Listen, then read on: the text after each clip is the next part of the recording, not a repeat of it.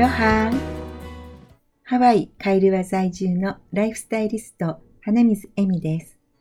早速ですが、第1回の配信を聞いてくださった方から、いくつかのご感想をいただきました。その一つをシェアさせていただきます。日本在住の K さんからです。ダニエルさんの言葉に熱くなりました。エミさんは本当に素敵なパートナーと出会えたんですね。フラワーデザインのお仕事や牧師や司会の仕事など、いろいろなことにチャレンジされてきたエミさんの生き方、本当にキラキラしていますね。ライフスタイリストにたどり着いたのもきっと自然な流れだったんだろうなと思います。素敵なお二人の関係に勇気と元気をいただきました。何気ない毎日もみんな生かされているんですよね。私も悔いのないように日々を過ごしていきたいと思います。就活のお話も楽しみにしています。このメッセージを読んだ時にジーンと来て本当に発信できてよかったと心から思いました。K さんは私のポッドキャストの番組ジャケットをデザインしてくださったグラフィックデザイナーさんです。デザインに取り掛かる前に K さんと Zoom でミーティングをしました。その時にエミさんのイメージは？と聞かれて、月の明かりのように闇を照らす人になりたいと答えました。すると、月を思わせる大きな丸の中にいるエミさんがそっと包んでくれるイメージです。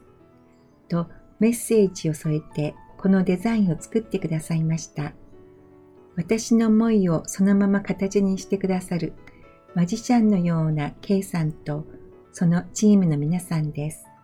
それでは本題に入ります。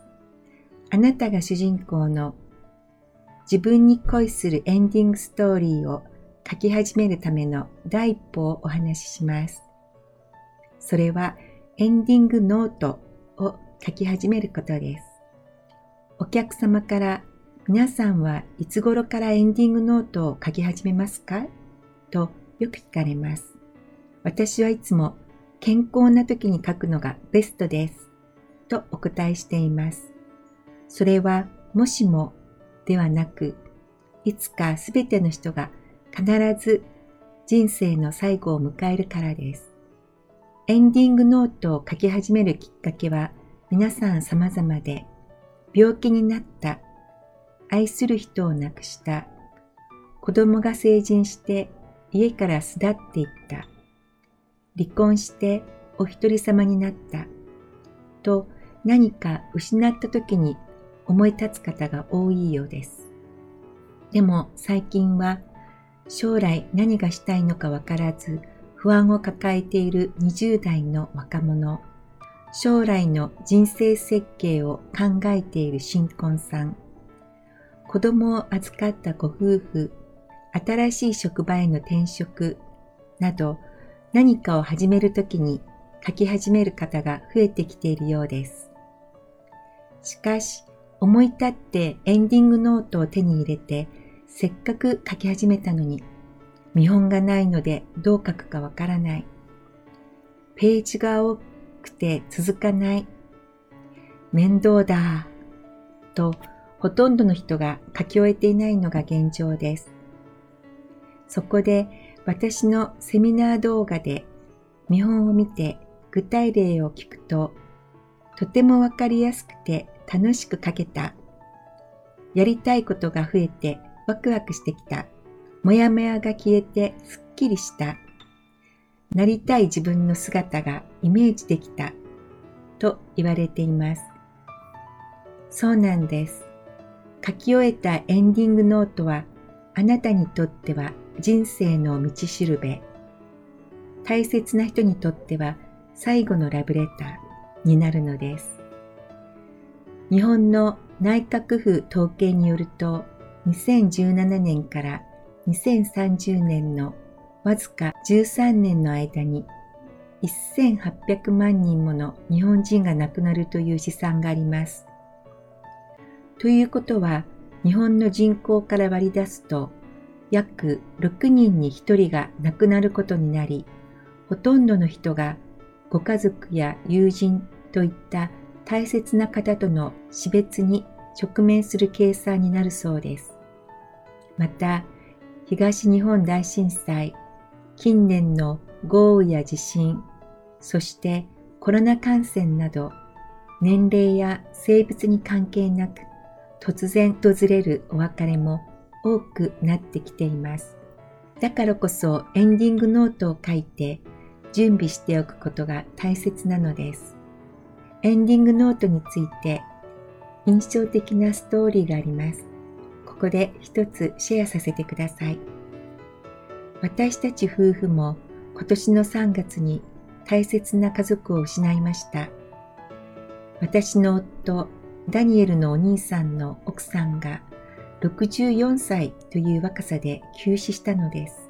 亡くなる1ヶ月ほど前から体調が優れず、救急病院に運ばれてからたったの4日で息を引き取りました。あっという間の出来事に私たちはただただ呆然とするばかりでした。彼女は30代で30数針を縫う頭の大手術をし、9年以上も腎臓透析をした後、17年前に腎臓移植を受けました。お兄さんがよくケアをしていて、とっても仲睦ましいおしどり夫婦でした。なので、ダニエルも私もお兄さんが奥さんの後追いをするのではないかと気が気ではありませんでした。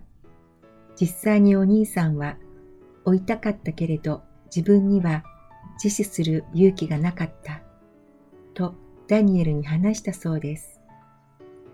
そんな仲の良かったお兄さん夫婦でさえも亡くなった後の散骨についての望みがエンディングノートに記入されてなかったためお兄さんは奥さんの本音がわからずに苦しんでいました。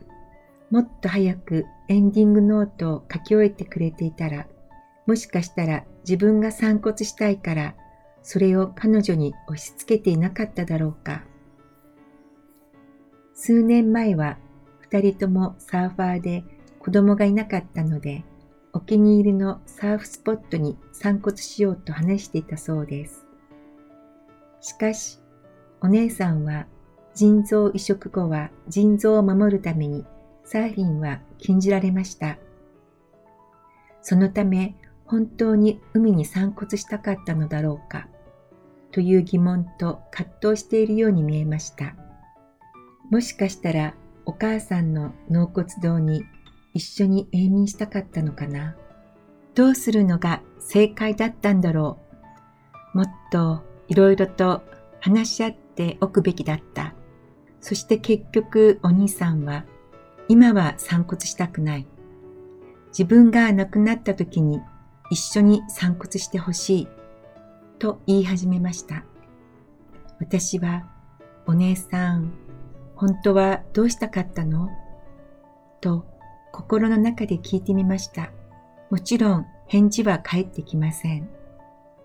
お姉さんが元気なうちにエンディングノートの大切さをもっと伝えるべきだったと悔やんでも悔やみきれません。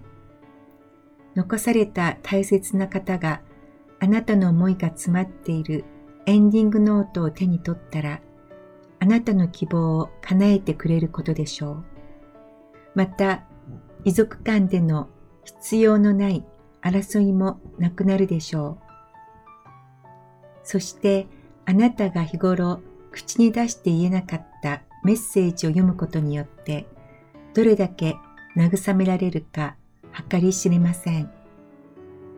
書き終えたエンディングノートは、あなたにとってはこれから生きるための道しるべ、そして残された大切な方にとっては最後のラブレターです。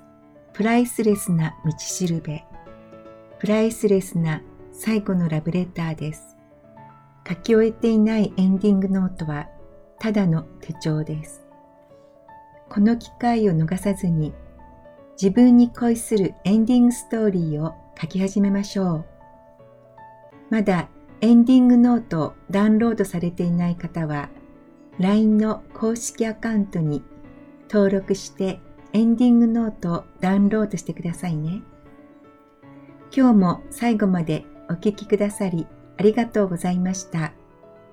この番組はリスナーの皆様、そしてゲストの皆様と一緒に作り上げていきたいと思っております。